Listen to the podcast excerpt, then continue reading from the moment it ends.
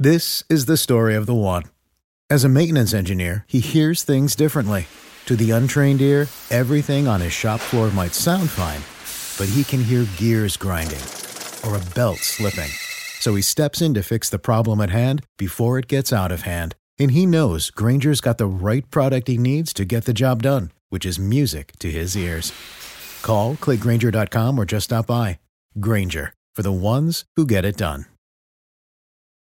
When you need mealtime inspiration, it's worth shopping Kroger, where you'll find over thirty thousand mouthwatering choices that excite your inner foodie. And no matter what tasty choice you make, you'll enjoy our everyday low prices, plus extra ways to save, like digital coupons worth over six hundred dollars each week. You can also save up to one dollar off per gallon at the pump with fuel points. More savings and more inspiring flavors make shopping Kroger worth it every time. Kroger, fresh for everyone. Fuel restrictions apply.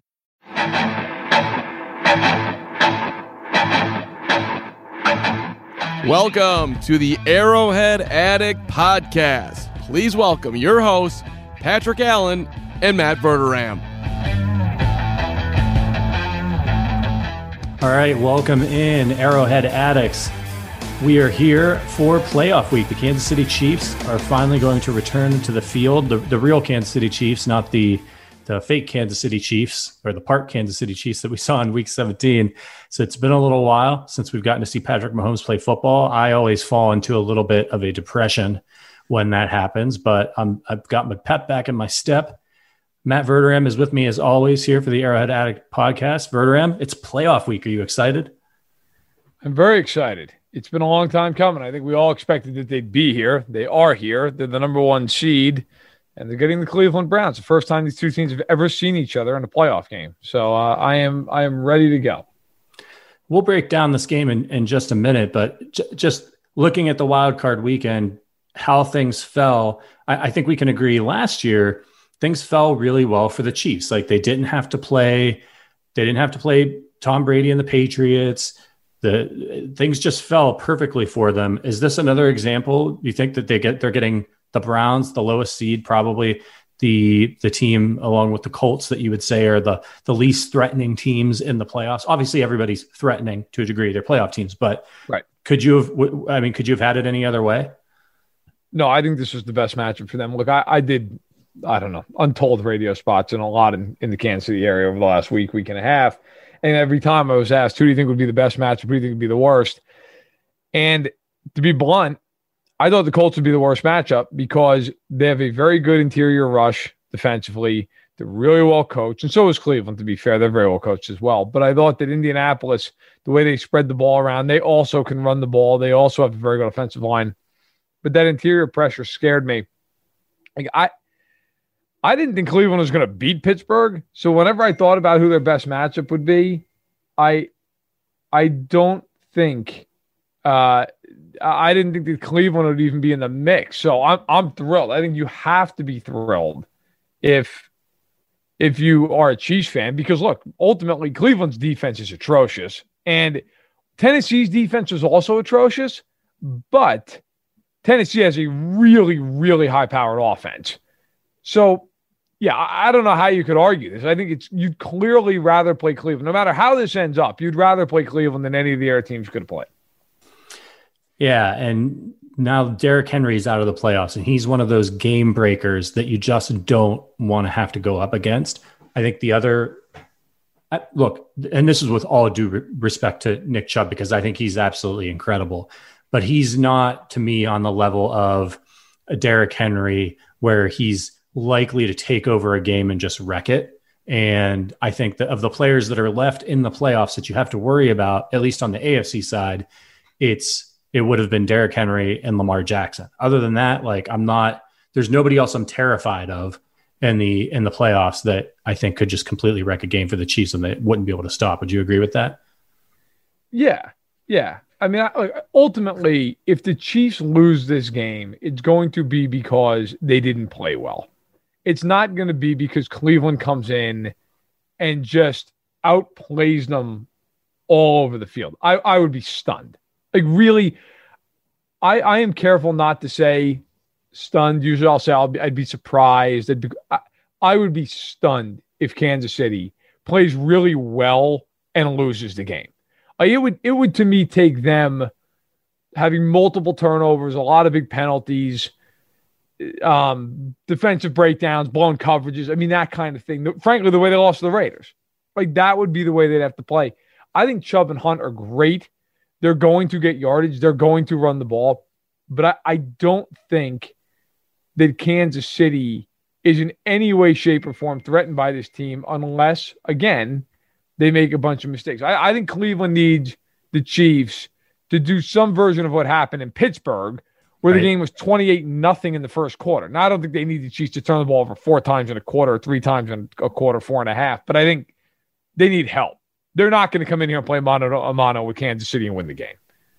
It's kind of a good game for the Chiefs to get their mojo back after a few close victories uh, to to you know end the season. I think um, the Browns defense presents a that we'll, we'll get into that. We'll get into the Browns in a second. First, I want to talk about a continuation of what we talked about last week, which is we did our serial power rankings, and I reached out on Twitter. I called out General Mills.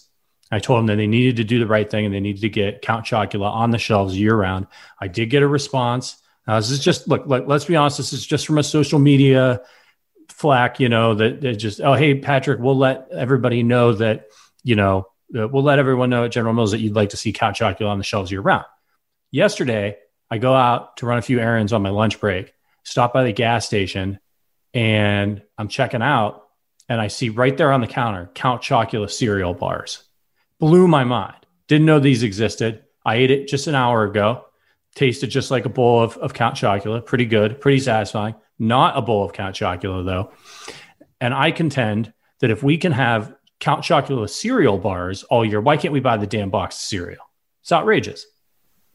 I would go out if they'd offer it and just buy a pallet and yep. then just store it at the house. Yeah. That's fine. But I...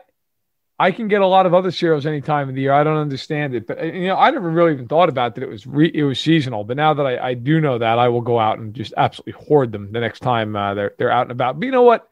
Maybe it's a demand of it all, right? Like, like Girl Scout cookies are incredible, right? Absolutely incredible. Like if I had access to Girl Scout cookies twelve months out of the year, I would have full blown diabetes by like June. Okay, yeah. But they only come out once a year now. You know, I remember a couple of years ago. Where I live, I was I was going to a Walgreens, and it was brutal weather. Like it was absolutely brutal. It was it was cold, it was snowing, it was really really windy. And this poor little kid is sitting outside the, the the doors, and she's selling these cookies. Her mom's all huddled up, and we walked past, and my wife also loves Girl Scout cookies. I was like, we can't, we can't, you know, we just can't buy these. Like it's just we, we're we're gonna eat too many too fast. I'm like, come on, look at this kid. She's brave in the elements. You're not going to support this kid. We ended up buying like forty dollars worth of cookies. Yeah. I think we ate them in literally like three days. If those were around all the time, though, would they be as exciting? I don't know. So maybe that's also the yin and yang of Count Chocula. I just throwing out a theory. Yeah, it's a fair point. It's a fair point. Um, but you know what? I want to find out. I want to find out. So do I. Yeah. I, I agree. I, um, we did get one. Uh, we, we we challenged y'all to give us uh, your serial power rankings over in the reviews on uh, of this podcast on Apple Podcasts. Gotta say, you guys let us down a little bit. We only got one. We only got to find out one of your serial power rankings. It's not too late. You can still head on over to Apple Podcasts, review this podcast, really help support the show, and tell us what your top three cereals are. And uh, this one that we got from X A D K X, uh, this one came in on January eighth. I'm a little confused. Okay, I'm going to work backwards. I'm going to go three, two, one. So this person says honey bunch, honey bunches of oats, quality cereal. One that I don't think we mentioned on our last one. Number two, this one's many people's number one. Cinnamon Toast Crunch, of course. Yep, it was your number one. Yes. And number one, I don't know what to make of this, Verderame. It just says O's. Is there a cereal that's just O's? Like, is he talking Cheerios, Oreos? I believe Oreos. But isn't well, it that's Ore- how I, that's how I, I took it. Isn't it Oreos? Like, isn't that how it's written out? Or is he just... Thought it was O's. Could be wrong.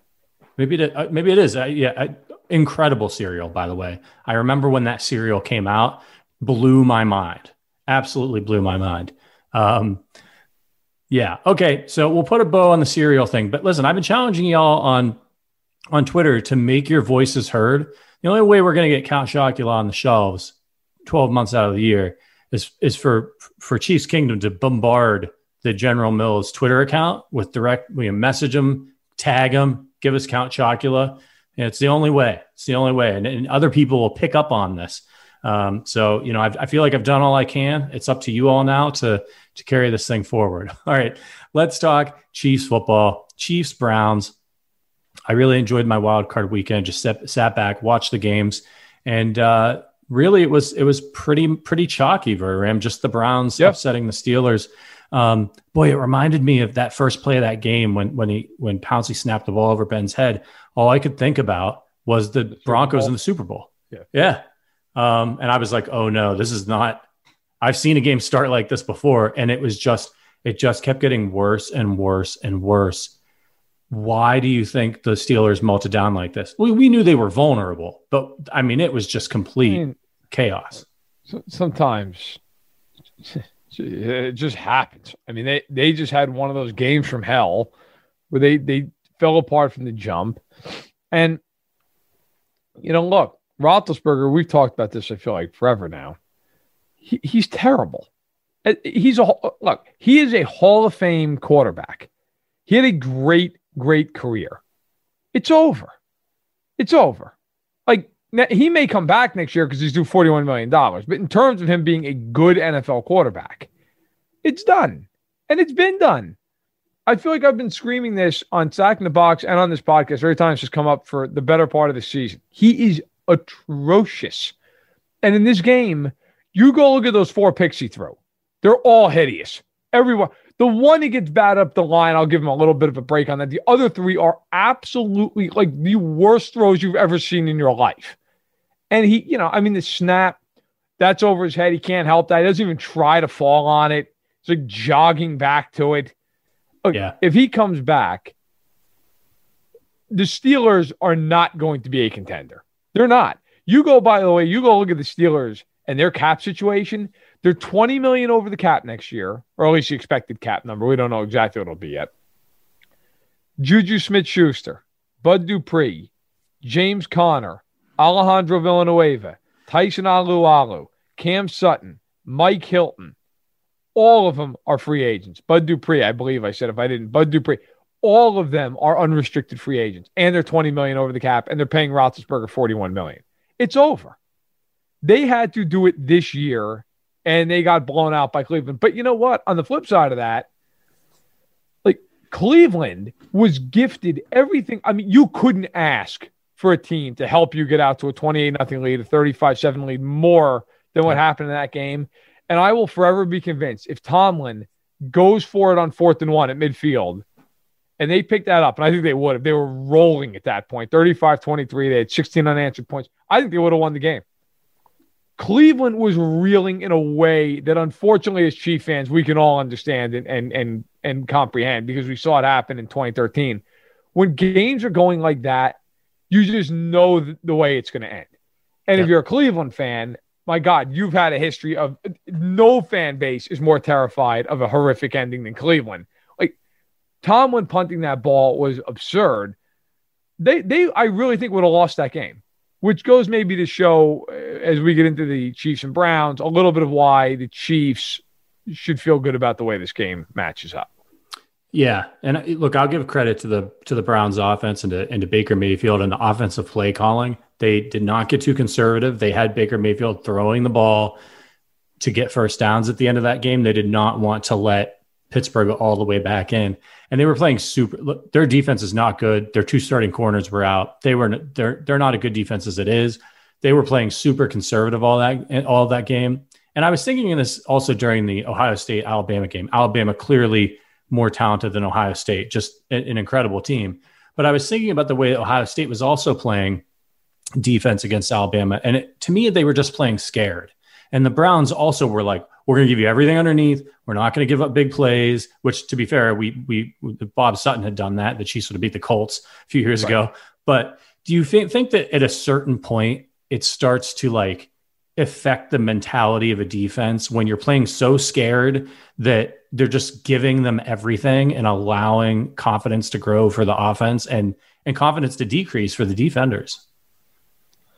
Look, I think with Cleveland, you have to be thrilled you won a playoff game for the first time in nineteen years. Again, if you're a Chiefs fan of, of, of a certain age, you can appreciate what that is like, considering the Chiefs went, you know, what was it, twenty-two years without winning a playoff game.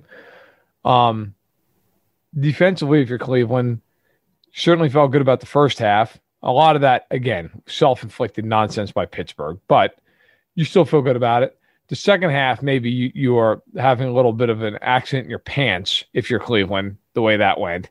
Um, but I think, look, ultimately, the Browns have to feel great about what happened. They didn't have their coach. They were missing players on their COVID list. I mean, Denzel Ward wasn't there. Joel Bitonio wasn't there. That's a great corner and a great guard. Neither guy even played in the game. Both are expected to play. In fact, they just activated Ward right before we did this podcast. Um, so, look, the Browns are going to be playing confidently. Um, but, you know, you look at the game, and stats are wonky in games like that because the Browns got so far ahead. You're always going to be willing to trade yardage for points. I understand all that. The Browns give up five hundred fifty-three yards to Pittsburgh, thirty-four first downs. Pittsburgh was four for four in the red zone. Pittsburgh had thirty-four first downs in the game. Now, this is a team that has no offense, zero. I mean, could not score a point against Cincinnati down the stretch. And they had twenty-nine passing first downs. Now, again, I get there's a, an element to that of we're willing to trade time for points, but there also was a point in that game when the Steelers were rolling and the game was in doubt in the third quarter. I mean, that game was just starting to turn on its ear, and you saw Cleveland giving up a lot of yardage. So, like, if I'm the Browns or I'm the fans, I'm thrilled to death. You won a playoff game, you beat your biggest rivals, first win they had in Pittsburgh in seventeen years. But do I think this week presents a far different and a far greater challenge in a lot of ways? Yeah, yeah, I, I do. All right, we're going to take our first break. On the other side, we'll get deep into this game. We'll break it down for you all, and uh, we'll let you know who we think is going to win. This is the Arrowhead Addict Podcast. All right, we're back, the Arrowhead Addict Podcast. Let's dig into this game. So the line for this game, Chiefs minus ten, the over-under fifty-six and a half. You taking the points in this one, Verderame, or are you still betting on the Chiefs? It's a lot of points. I went back and did the research on this yesterday. Yesterday, two days ago, doesn't matter. Since two thousand, eleven times a team has been favored by double-digit points in the divisional round. The last one was last year, two teams actually. The Ravens and the Chiefs were both favored by double digits. Obviously, it worked out better for Kansas City. Um, Baltimore, not so much. eleven times since two thousand. Of those eleven times, the heavily favored team has straight up won eight times. They've covered seven times. So history and my gut belief of how this game's going to play out is I will take the Chiefs to win and cover. I know they haven't covered in a couple of months. I don't care. I, I don't care.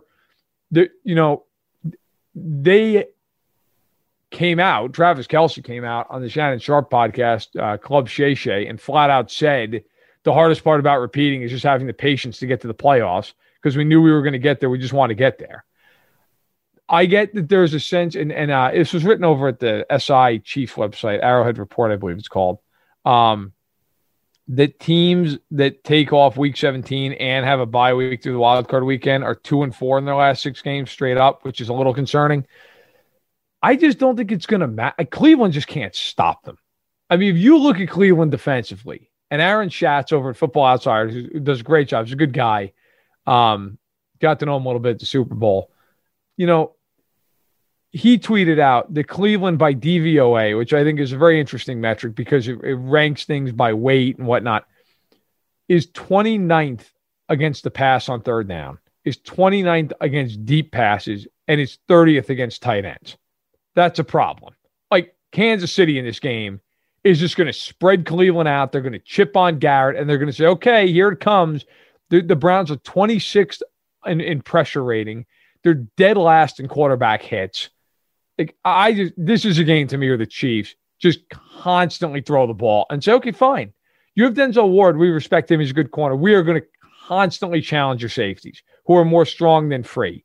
We are going to constantly challenge your linebackers and stretch your linebackers. We're not the most athletic group of guys on the face of the earth. Here comes quick passes and deep balls and everything you can imagine, motions. And I, I think Kansas City is going to win this game going away. I, I just think it's a lot. And I also think it's going to eventually force Cleveland out of being able to run the ball and, and throw on play action. And if that happens, forget it. Yeah, you don't. If you can keep Baker Mayfield in the pocket and, and make him hold on to the football, it's bad news bears for the Cleveland Browns. So some of the key victories for the Browns, just if you haven't followed that team this year, which, you know, you may not have very much because the Chiefs did not play them. Um, they beat the Ravens. Uh, I'm sorry, they lost. Uh, let's do their key victories first. So they beat the Colts uh, thirty-three to twenty-three. It was a really nice game for them. Convincing victory. Their best win of the season was probably when they beat the Titans forty-one to thirty-five, came out and walloped the Titans. And this was another game, very much like that playoff game where they came out, they smacked the Tennessee in the mouth, got a big, and then like Tennessee made it a little bit interesting when they started throwing against that defense. And then they beat the Steelers twenty-four to twenty-two in week seventeen to make the playoffs. To be fair, Big Ben didn't play in that game, although you might argue after watching the last couple of Big Ben games and the Mason Rudolph game that they might have been better off with Mason Rudolph. Um, feels crazy to say that, but I, it, it may have been a wash, to be honest with you, between the two of them at this point. Key losses. They lost to the Ravens twice. First time they got blown out by them thirty-eight to six. It was the same time, same thing the first time they played the Steelers. Steelers, they couldn't handle the pressure. Steelers blasted them thirty-eight to seven. Both those games were earlier in the season before Kevin Stefanski was really able to establish what he was doing, but they they have struggled against some of the quality teams. They played the Ravens again later and lost forty-seven to forty-two, and were really in that game. That was actually a really good performance of them off from them offensively against a tough defense. And they also lost to the Jets. We're just a few weeks away from them right. losing to the Jets right. twenty-three to sixteen. To be fair, their entire receiving corps was on the COVID list, and they had to bring a bunch of practice squad guys up.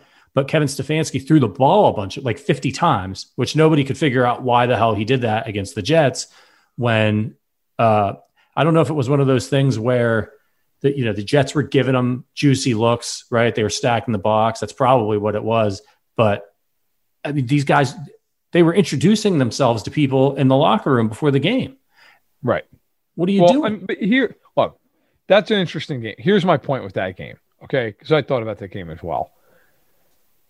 The Browns defense was healthy and gave up twenty-three points to the Jets.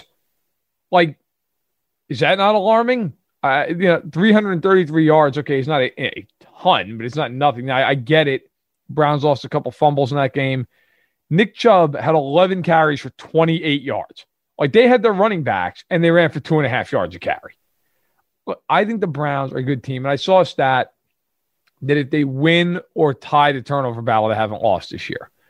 Okay, but here's where I'm just going to lay it out there as as blatantly as I can.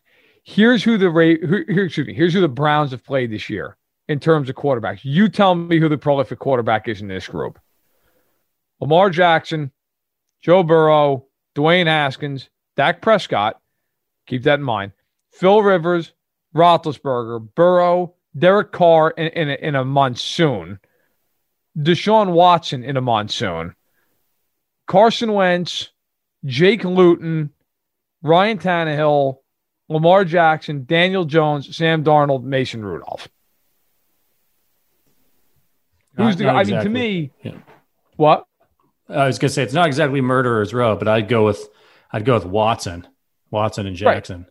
So, so Jackson, who I don't even think can throw the ball, hung thirty-eight and forty-seven on them.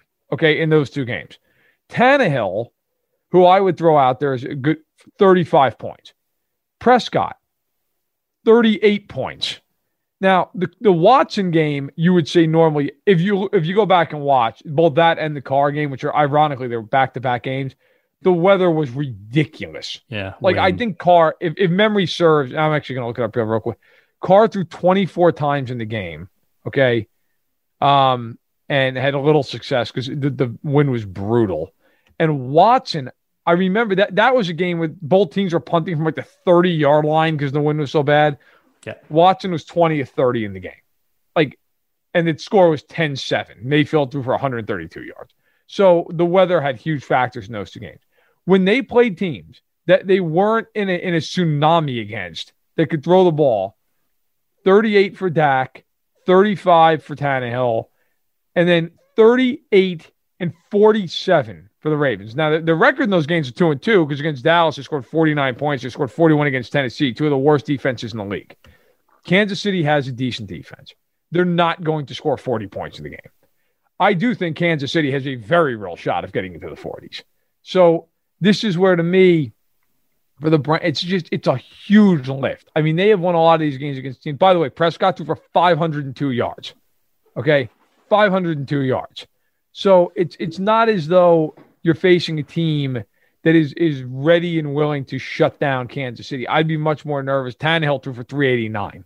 Um, I just think it's a really tough matchup, because Cleveland's defense, it's just it's not built to deal with the way the Chiefs play. They want to get into it. They would far prefer to play a team like a Tennessee that would rather run the ball first.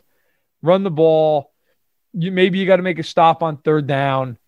The last thing Cleveland wants is a team like Kansas City that's just going to throw the ball at will, because that's what they'll do. You know, we all know with Andy, he doesn't care about balance. He'll throw it like crazy. Right. I think that's probably what you're getting on Sunday. Yeah, the Browns just really haven't played a team like Kansas City all year. I mean, probably the closest, to be honest with you, are the games that they played against the Bengals, because they had Burrow slinging it. Cincinnati moved the ball up and down the field on. The Browns were able to eke out victories in those games, and you're going against a rookie quarterback. They just are not strong defensively. They really only have Myles Garrett to rush the passer, so teams can try to do their best to neutralize him. And Mahomes is mobile. So Mahomes is going to know going into this game, all right, I got to know where Garrett is at all times.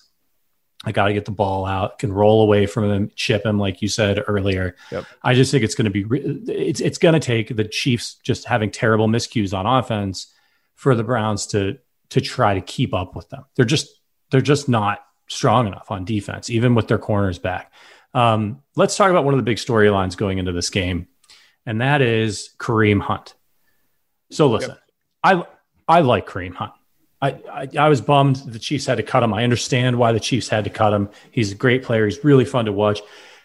In the interviews with I've seen I've seen with him, he seems like a nice kid who just it made a really bad, stupid mistake. He paid for it. He's gotten a second chance. Appears to be making the best of his his second chance. So far, so good. Um, so happy for him. Happy for him that he found success in Cleveland. And I get that these guys need to motivate themselves and and all that kind of stuff. But the storyline emerges after this game of Kareem Hunt saying, Sunday's personal.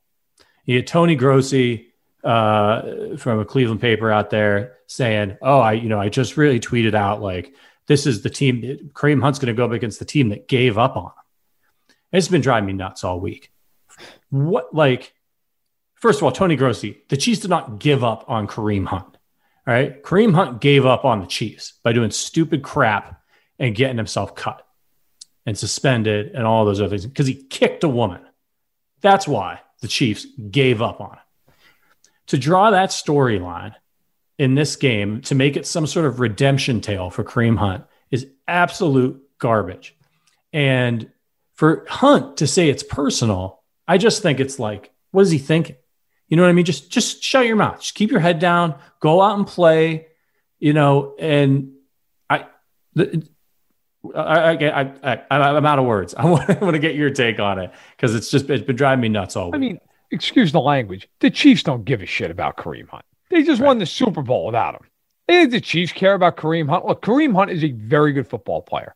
Kareem Hunt also got released by the Chiefs in November of what twenty eighteen because in the summer of twenty eighteen he kicked a nineteen-year-old woman outside of his hotel room door at a Cleveland hotel. Okay, and then lied about it to the team, and then video came out on T M Z, and they cut him the night of the video being released. The Chiefs flat out, and I don't know how I feel, actually I do know how I feel about this, the Chiefs said that they cut him because he lied, which implies right. that they didn't cut him because he drop-kicked a woman, they kicked him because he lied about it, which that that's great. But the, the reality is, this isn't a redemption game for Kareem Hunt. Kareem Hunt's lucky he's in the league. Right. Like, I, as far as I'm concerned, look, I don't care what Kareem Hunt does in this game, okay? And everyone who's so freaked out that they're going to play Kareem Hunt. Kareem Hunt has one game this year where he's rushed for more than ninety yards. And it was against Houston, who blows to high heaven, okay? You go down here. Here are Kareem Hunt's game logs the last eight weeks of the season, including. And Chubb was out a number of the of these games this year as right. well. So here are his last eight games: thirteen carries, eleven yards; ten carries, sixty-two yards; fourteen carries, thirty-three yards; six carries, thirty-three; seven and twenty-one; four and eleven; ten and thirty-seven; eight and forty-eight. Yeah, I'm sure the Chiefs are really quaking in their boots that Kareem Hunt's coming to town. Like, right. What are we talking about? The second Nick Chubb came back, he's, he went straight to the rocking chair. He's a good player. Don't get me wrong. Kareem Hunt can play. I'm not sitting here trying to say that Kareem Hunt is some waste of time. He's not.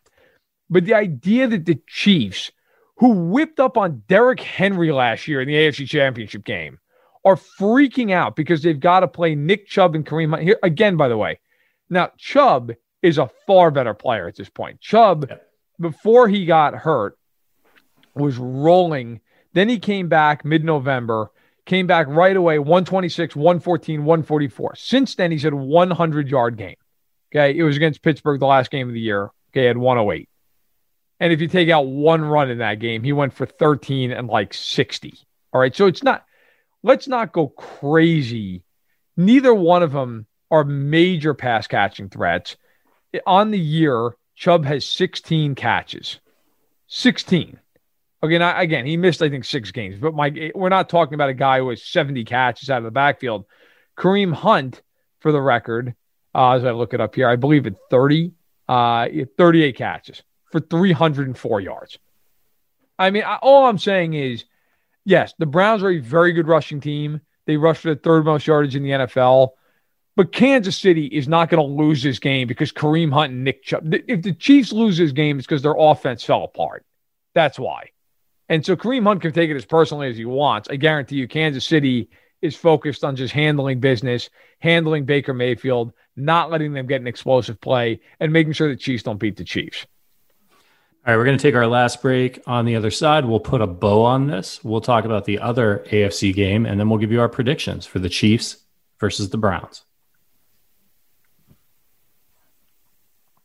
All right, we're back. Uh, putting a bow on the Kareem Hunt thing. Yeah, they like to use him in the in the red zone a lot, um, which is really interesting. They'll put him in, you know, they'll get into the red. I, listen, I'm I'm from Northeast Ohio. I like the Browns. I cheer for them if they're not playing the Chiefs. I I watched every game they played this season, and they, when they get in the red zone, they'll usually it'll be like this. They'll come in f- first play from the red zone. They'll they'll try to run Nick Chubb in. Sometimes they'll do it a second time. They don't want Baker Mayfield to throw down there if they don't have to. But when they get to third down in the red zone, that's when they bring in Kareem Hunt, right? He's a little bit better of a pass catching back for them, and they try to utilize him down there. The other thing that they'll do where you have to worry about Kareem Hunt is they'll they'll have these drives where they'll just pound Chubb, pound Chubb, pound Chubb. Then they'll get down in the red zone. He's tired. They bring in Kareem Hunt. And that's an advantage for, for Cleveland because Kareem Hunt is talented. The defense is tired. And now they've got a different kind of back that they have to worry about coming out of the backfield. So obviously that's something that the Chiefs will have scouted and they'll know, and they'll know how to adjust their personnel when they get down into the red zone. Um, but I want to get to our, our keys from the game. So for you, Verderame, what are your kind of top two keys for the Chiefs to, to win this game? Well, beyond... don't turn the ball over. Don't beat yourself. Um, I, look, the first key is obvious.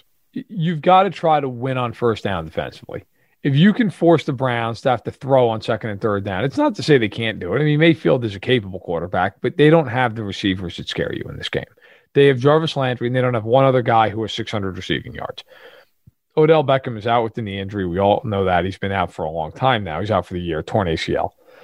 If I am the Chiefs, I am playing a lot of eight-man boxes early in the downs. In first down, any kind of second down, I think they're going to run. I am playing a heavy box.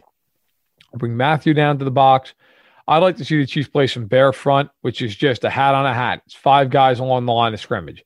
Put Pennell, Nottie, and Jones all inside and put Dana on the outside with Clark. and then bring Hitchens and Wilson and Matthew down and just say, go ahead. You want to run the ball? Go nuts. Fade us.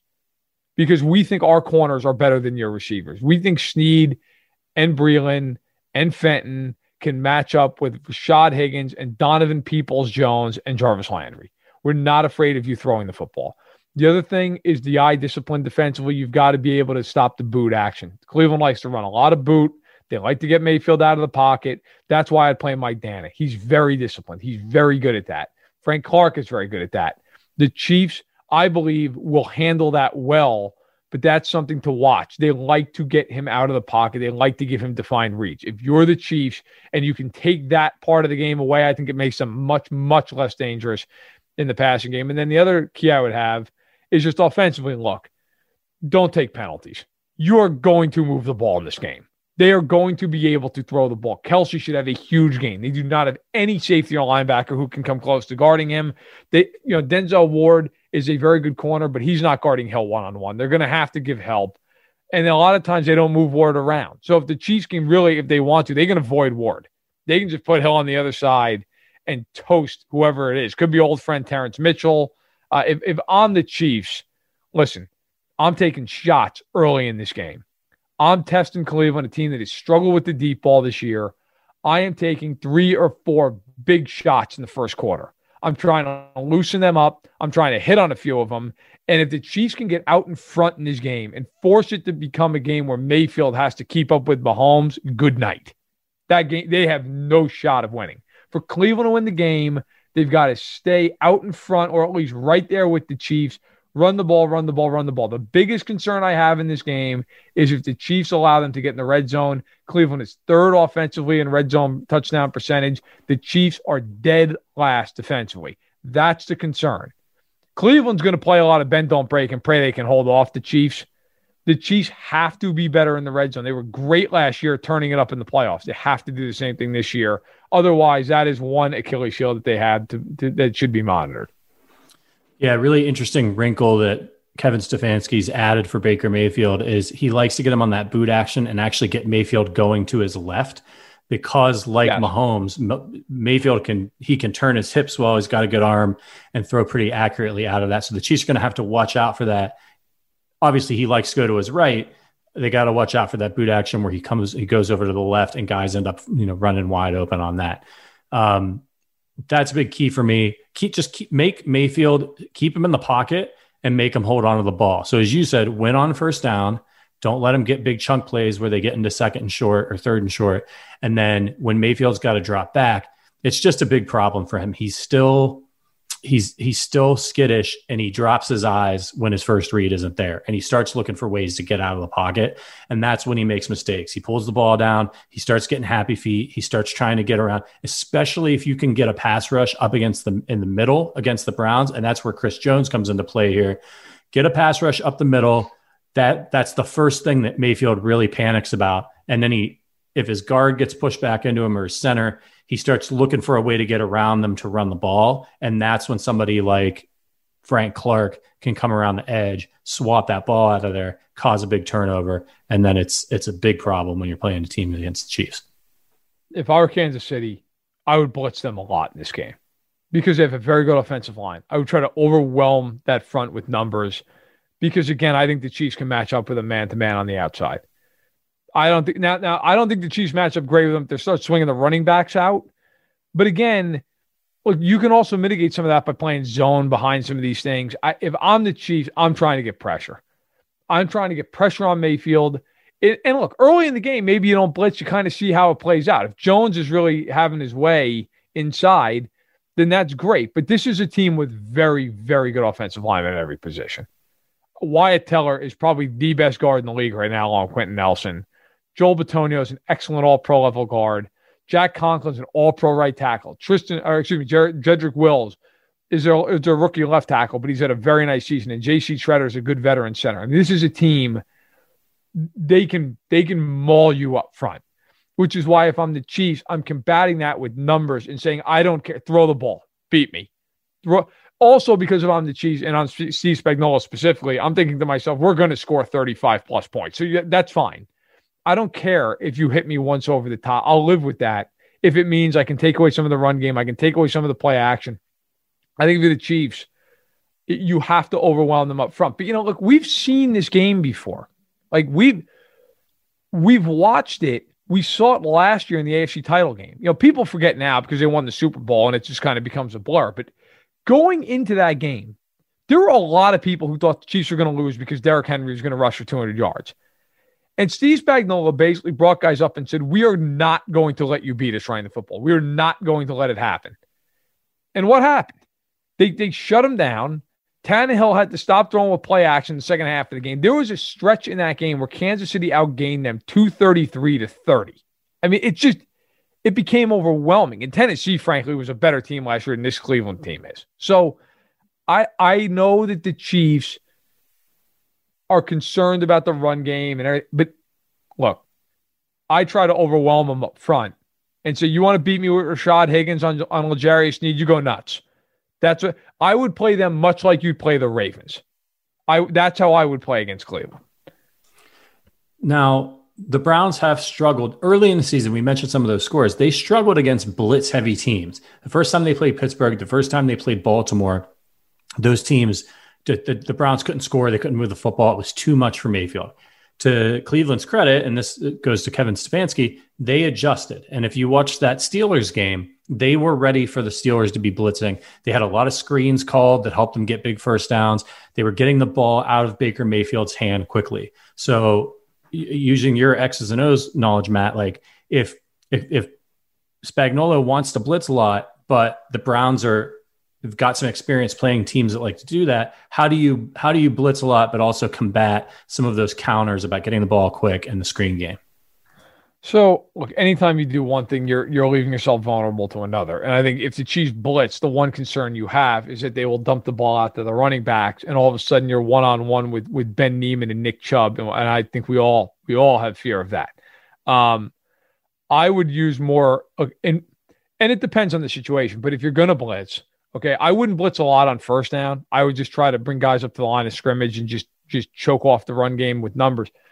But in passing downs, in obvious passing downs, I would blitz. And what I would do is I would use a lot of safeties in the game. I did a ton of three safety looks, and I would drop those safeties down. I'd play Thornhill single high. I'd leave the corners on an island, and I'd say, look, we feel confident we can win one-on-one with our corners. We feel confident they're not going to hit us over the top deep when we're blitzing, but we'll leave Thornhill back. He's the rangiest guy we've got. The, the Browns do not play Chubb and Hunt together a lot. It's typically one or the other. So if that's the case, I'd bring Matthew down or Sorensen, depending on the look you want to give, and say, look, your job is to stick with that guy. I would personally use Matthew quite a bit in that role because I think you can erase that component of the game. And then I'd use Sorensen against the tight end. That's how I would go in this game. And I'd, or, or if you want to go another way, and I think you, I think you do all this stuff because you want to give different looks, play a little, play a little zone on the backside of a blitz, you know, zone blitz, drop a guy in a coverage, blitz somebody from the secondary. Again, anytime you do something like that, you always leave yourself more vulnerable in some spot. But I think you're more, I think you're better off speeding up Mayfield and having more one-on-one matchups with guys that, frankly, I think the Chiefs can cover, rather than dropping seven the whole game and giving him time to make a play and letting guys who are, frankly, inferior receivers get uncovered. I want to have, I want to force those receivers to have to get open in two seconds, two and a half seconds. I want to force Mayfield to look at the line and know that, that that's got to happen, and it's got to happen quick. Because if you can turn him over once in this game, this game's done. They're not going to win if they're turning the ball over. So that's how I look at it. Speed them up, force those receivers to get the ball out quickly, force them to declare. It also allows you, when you do, when you blitz, your defense can play more aggressively because they're expecting you to get pressure quickly. You take away a lot of the deep shot opportunities. Whereas if you don't blitz and you're just sitting there. Now, of course, all, look, all this goes out the window if they get a four-man pressure and they're just rolling, but that would be impressive considering how good they are up front. So that's why, if I'm the Chiefs, bring pressure, force the receivers to uncover quick. I don't think they can do it. I would try to overwhelm the line and take away their biggest advantage. And we've talked a lot about the Browns' offense. Look, they're they're they run the ball well. They were third in the N F L in rushing, but but the rest yep. of the stuff, they're they're middle of the pack, twenty-fourth in passing yards per game. sixteenth in total yards per game, fourteenth in points per game. This is a middle of the road defense uh, offense with a with a good running game and a competent quarterback and a, and a smart play caller. The Chiefs should be able to outpace him. But let's talk about the Chiefs offense versus Cleveland's defense. And I think this is what really, more so than Cleveland's running game, tips the scale in favor of the Chiefs. The, the Browns are just not good on defense. seventeenth in points allowed per game, twenty-second in passing yards allowed per game, pretty good run defense, ninth in rushing yards allowed per game, and twenty-first in points allowed per game. And they have not played an offense anywhere close to as prolific as, as Kansas City. Probably the closest they've come against is Baltimore when, when they've got things going, and they've, they've given, hung forty on them. Did, is there any hope? Or is there, is there anybody on Cleveland's defense that you're worried about outside of Myles Garrett? No. No. Honestly, no. I would have said Olivier Vernon, but unfortunately he tore his Achilles week seventeen, so he's out. I mean, nobody else has more than four and a half sacks. And by the way, Garrett's a great player. In his last eight games, including the playoffs, he has three sacks. He's not been the same guy since he's come back from COVID. Now, I don't know if there's a correlation there. It's just a little bit of a drought. Teams are paying more attention to him. I think, though, with the Chiefs, look, I'm much more worried about interior pressure getting home. I'm not as worried about exterior pressure. You can always chip with a back. You can do different things. Um, I don't worry about it as much. And again, the Browns have twenty-nine quarterback knockdowns this year. It's the fewest of anybody in the N F L. Okay. It's just, they do not, they do not challenge the quarterback very often. And you talked about some of those rankings. Look, I'll go a step further on third down defensively. They are twenty-third in the league.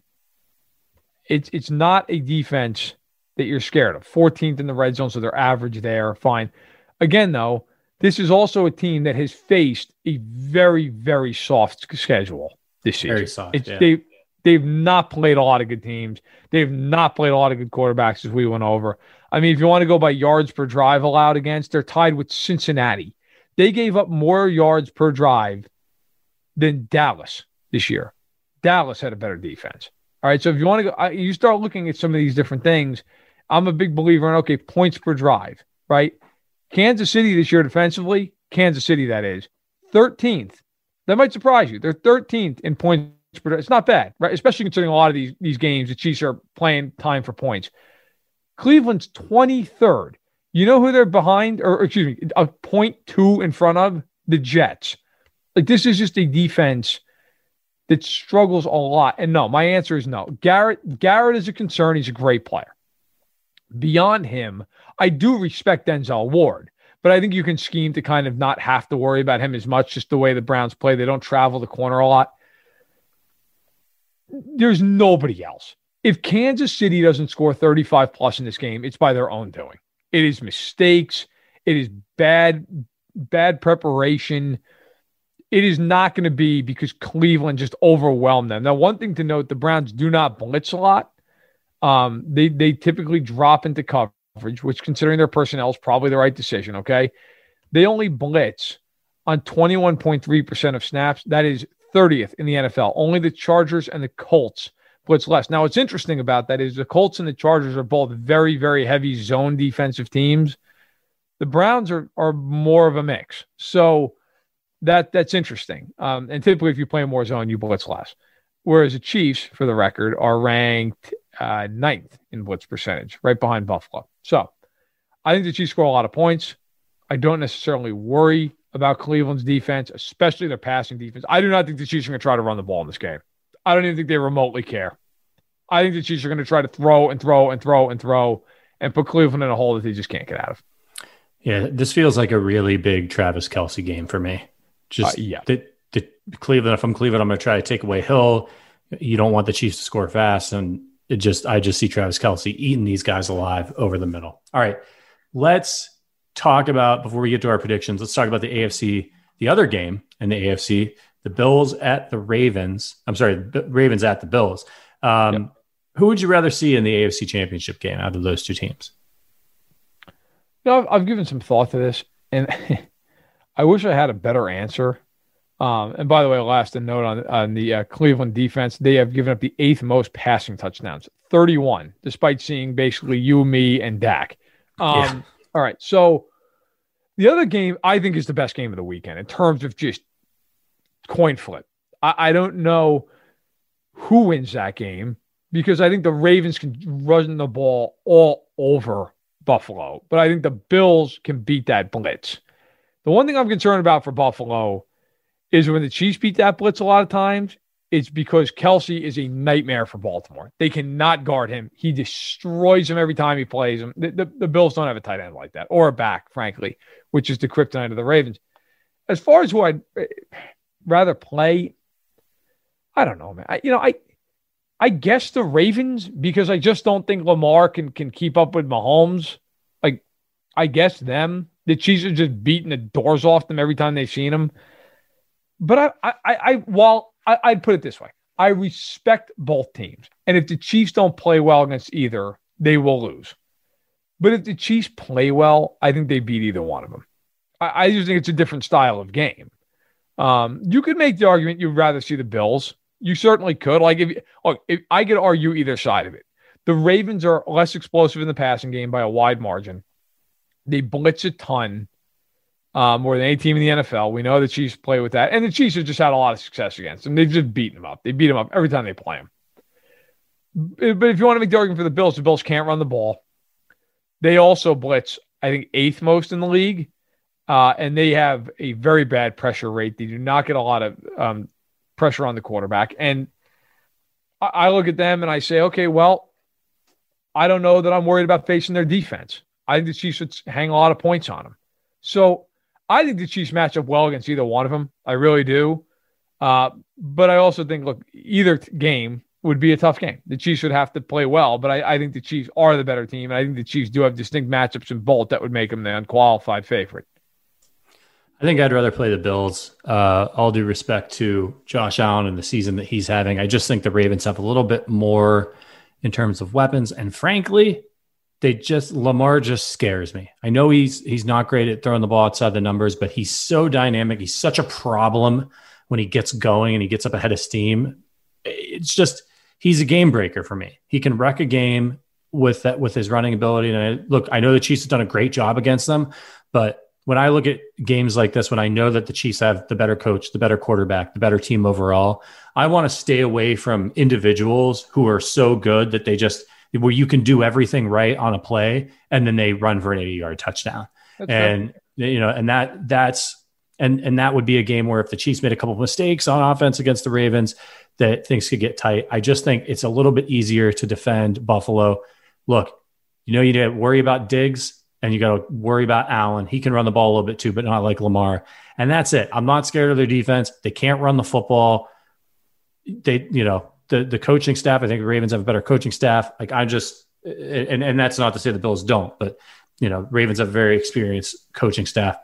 Give me the Raven, uh, give me the Bills in the A F C Championship game. But you're right, Chiefs play well; they're going to beat them. All right, what's your prediction for that game? Ravens Bills score final. Ra- score. Uh, God, well, I've I've really done a nice job as an analyst this week because I on, on Stacking the Box on Sunday, and I'm doing the new episode right after this podcast wraps up. Um. I, I was like, yeah, I think the Bills will win. And then Monday went on the radio and, and picked the Ravens. So I'm really uh, I'm covering my all all bets here. But the more I think about that game, I think Baltimore is going to win. I just think – and and like I said, look, you're talking about a razor's edge. I would not be shocked either way. I don't even want to pick the game, but it's my job. I, I think I think the Ravens are going to bully them. I, I just – I don't know that Buffalo can stop them from running the ball. And the weather there is not supposed to be great. It might be windy. It's supposed to be snowing. That game just screams to me, here's Gus Edwards and J K. Dobbins forty times and Lamar off the edge another fifteen times. And, hey, guys, stop it. Stop us from running the ball. It worries me if I'm a Bills fan that Indianapolis went in there. And Indy's a good team. Indy can run the ball. But Indianapolis do whatever they want to do offensively in that game. At five hundred yards of offense. They only lost that game because they beat themselves. So that that concerns me. And the Ravens, they come in with a lot of swagger. That team defensively, I mean, we all know about Marcus Peters. Okay, guys, like, you know, that team brings a lot of heat, a lot of sauce to games. I don't worry about that as a Chiefs fan because the Chiefs match it with Jones and Clark and Matthew and all the guys on offense. I mean, the Chiefs have as much, if not more, swagger than anybody in the N F L. But I think, like, if that game starts going a little sideways for the Bills, do they have the experience and the guys, especially on defense, to be able to rally the troops? I don't know. I know the Ravens do. So in what I think is going to be a great game, I'll take Baltimore by, by you know, maybe, I don't know, two or three points. Come on, give me a score. Oh, God, uh, twenty-six twenty-four. And I would not be surprised if Justin Tucker's a difference in the game. That's a great point. Uh, I've got it. I'm with you. I think the Ravens are going to pull it out. I, I think a little bit more points. I've got it Ravens thirty-one, Bills twenty-seven, but I don't think it'll be quite that close. I think the Bills are going to be playing from behind, get a late touchdown. All right. Now is the time. Chiefs versus Browns. Final score predictions. I'll kick us off. I'll let you wrap it up. We've talked about it. I think I think the Browns cover. I think, I think but I think it's right on the line. Chiefs thirty-four, Browns twenty-four. I just don't think Cleveland's offense is going to be able to keep up with the Chiefs. But more importantly, I don't think Cleveland's defense is going. Andy Reid off a bye, the self-scouting, all that stuff that he's been doing for the last couple of weeks, the new plays. It's just good for, good for the Browns, good for the fans. The future's bright there. They've got things stabilized. They've got a good team. They've got talent. But this ain't it. This ain't the year. The the, the Cinderella story stops here. Chiefs in a, in a in a pretty easy one. Score could actually end up being a lot. I, the Chiefs could score forty in this game, but I'll go thirty-four twenty-four, Casey. Uh, thirty-eight to twenty, Kansas City. I just I don't think the I don't think the Browns can stop them. I really I, look. I don't know if it'll start right away because maybe the Chiefs takes a possession or two to get going. I think the Chiefs are going to have a stretch in this game where they do one of those things where they show a graphic and it's like, here are the last Chiefs, you know, five possessions. Touchdown, touchdown, touchdown, field goal, touchdown. And it's just, you're like, oh, well, then the game's over because in those five possessions, they outscored Cleveland thirty-one to seven. It's just, I learned a lot watching the Chiefs last year in the playoffs with how they respond. And you think about the Chiefs, even going back a year prior and they lost in the A F C title game. Think about that, that offense. seventeen nothing on three drives against Indianapolis. thirty-one second half points against the Pats in the A F C title game. forty-one unanswered points against Houston, twenty-eight unanswered points against Tennessee, twenty-one unanswered against San Francisco.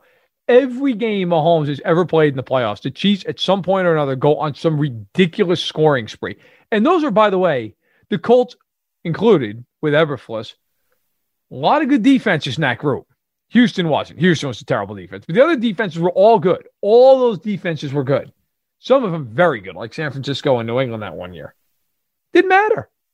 Like you, you're an include, you're including defenses that were coached by Vrabel and Robert Saleh, who's about to get a head coaching job, and Bill Belichick and Matt Eberflus, who's getting a head coaching job at some point, if not this year, in the near future. Mahomes dismantled every single one of those teams, even in the loss against New England. I mean, they, they couldn't stop him. I we all know and we all feel that if they had ever won that toss in overtime, they would have won the game. Like you just go down the line. And with all due respect to Cleveland, Cleveland has nowhere near the defense.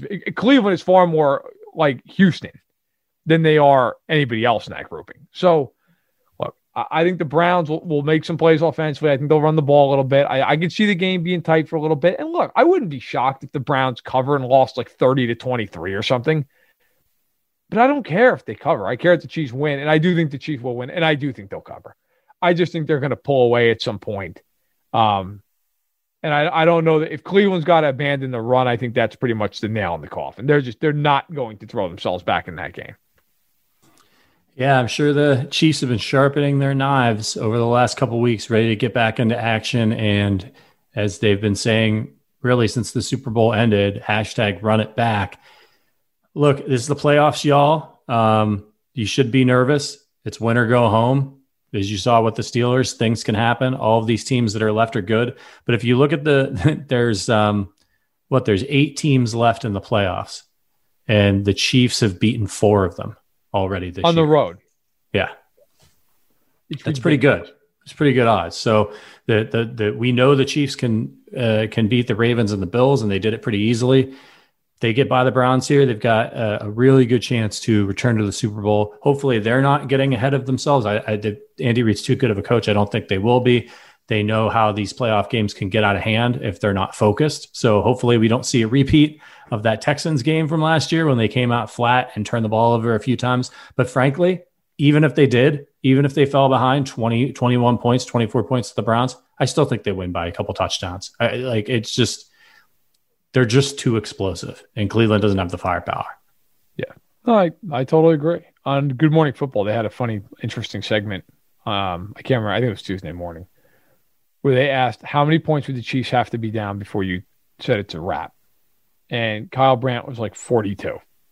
Wow. He's like thirty-five nothing at halftime. I still think the Chiefs could win the game. And I thought about it. I'm like, that's an aggressive. I, I wouldn't go that far. If the Chiefs were down, and hopefully they're not, but if the Chiefs were down twenty-one nothing in the game, I would still think the Chiefs come back and win the game. Yeah. I, I well, you just sometimes you see it now. Let's hope that doesn't happen and they don't have to sit there and come back. But I'll also say this, and the Chiefs typically don't do this, and so they won't do this because Andy's a creature of habit, and that's fine. Look, I'm not arguing it. If it was me personally, if they won the toss, I'd take the ball. I would take the ball and immediately go down the field and make it seven nothing. Here's the football. I would set a tone in this game early that this, we're not Pittsburgh. You're going to have to score in the forties to beat us, and not with the help of five turnovers. You're going to have to come out here, and you're Mayfield is going to have to outplay Mahomes. And if I'm the Chiefs, that's my entire mindset for this game. Right. Turn it into a game where he's got to outplay Patrick Mahomes, because that's not happening. So, look, I feel, I feel good. I'm not going to lie. I'm going to be a nervous wreck at two o'clock Central Time on Sunday. It's a playoff game. If they were playing yeah. Vanderbilt, I'd be nervous. It's, it's, it's not a best yeah. of seven in the N F L, guys. It's a best right. of sixty. But yeah. I – I feel good. I mean, I think this is the best matchup. The Browns are the worst team left in the playoffs. If the Chiefs lose this game, I'm going to be physically nauseous. There is no reason to lose this game. None. Yeah. So, hey, let's get it done. Let's hopefully next time we're talking, they're in the A F C title game. And, uh, you know, hell with it. I don't care who they're playing. They'll be the favorite. They'll be at home. And I love it. They're the late game if they get to the A F C title game. They'd be playing at uh, six forty Eastern. So, under the lights at Arrowhead with a shot to uh, go back to the Super Bowl. Absolutely. And I just one more word of caution for the Chiefs. I know, of course, Andy Reid, the whole organization listens to this podcast. Yes. It's huge. Yeah. Watch out for uh, the trick plays, the fake yep. punts, yep. because cool. Kevin Stefanski is he's a good coach. And he knows they're going to have to score a ton of points. It's like how teams used to play Peyton Manning. Like they would just like, remember when the Chiefs weren't very good and they play Peyton Manning, they would do onside kicks and all that stuff, yep. try to steal possession. This is that game that Stefanski's going to empty out the playbook with all, because then they get a chance to play to go to, if you're the Browns, you win this game. You're feeling great about your chances to get to the Super Bowl. You know, the Ravens, well, you think you can beat the Bills. This is, this is the, the Goliath that you, that you need to beat. So um, just be Kansas City's got to play smart football, keep their head screwed on straight. And I think they'll be fine. All right, everybody. If you liked what you heard, you can subscribe to this podcast. We're on Apple Podcasts, Spotify, Google, Amazon Music, everywhere you get your podcasts. Head on over to um, Apple Podcasts. Leave us a written review over there. Ask us a question, and we'll answer it on the podcast. Make sure you follow us on Twitter. I'm at, at R Patrick Allen. He is at, at Matt Verderame. Make sure you follow Matt Connor, the lead expert at Arrowhead Addict. He's at, at Matt Connor A A. And, of course, follow at Arrowhead Addict. And finally, I just want to say it's been a really great season. Uh, I know we'll be back here and we'll all be happy. We'll be back on Sunday night laying this down after the second playoff game. But uh, uh, thank you for listening this year, and we'll be here in the off season after the Super Bowl when that starts. So uh, thank you for listening. We really appreciate it. Uh, you guys are the best. We'll see you on Sunday night after the Chiefs have secured a spot in the A F C Championship game. As always, go Chiefs. Ah, I'm so excited